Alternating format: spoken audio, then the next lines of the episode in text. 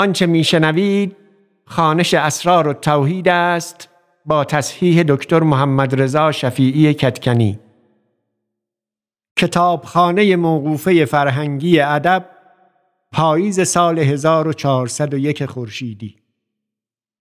در خانش این متن مواردی چون اعداد عربی نام بعضی کسان و جایها و بعضی موارد دیگر را که در دوران ابو سعید رایج بوده است و ما اینک به آن دسترسی نداریم به گونه ای خانده ایم که به گوش مخاطب امروز آشناتر است و موجب وقفه در درک متن و پیگیری روایت نمی شود.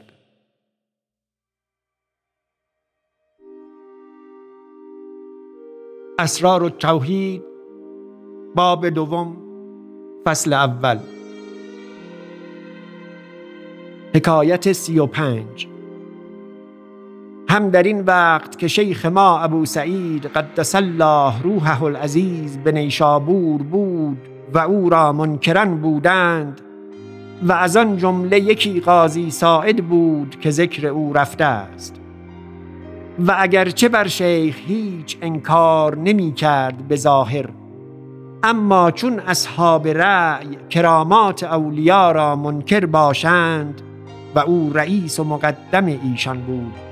انکار او بر کرامت اولیا زیادت بود و از باطنش بیرون نمی شد بازو می گفتند که شیخ بوسعید می گوید اگر همه عالم خون تلق گردد ما جز حلال نخوریم. یک روز قاضی ساعد با خود گفت من امروز این مرد را بیازمایم. بفرمود تا دو بره فربه یکسان بیاوردند چنانک از هم فرق نتوانستی کرد. یکی را از وجه حلال بها بدادند و یکی را از وجه حرام. و هر دو به یک شکل بیاراستند و بریان کردند و بر دو طبق بنهادند و بنوشتند. گفت من به سلام شیخ شوم. چون من در شوم ساعتی بنشینم. شما این بریان ها درارید و پیش شیخ بنهید تا ببینم که او به کرامت حلال از حرام باز می‌داند یا نه.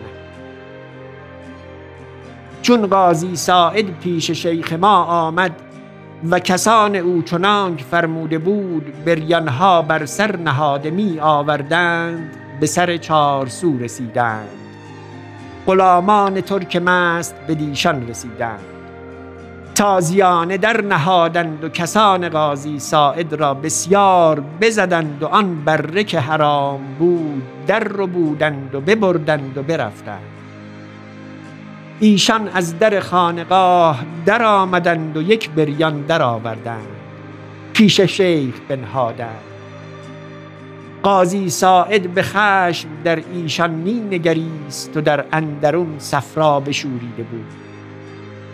شیخ رو به قاضی ساعد کرد و گفت ای قاضی مردار سگان را و سگان مردار را. حرام حرام خار ببرد و حلال به حلال خار رسید. تو صفرا مکن. قاضی ساعد از حال خیش بگشت.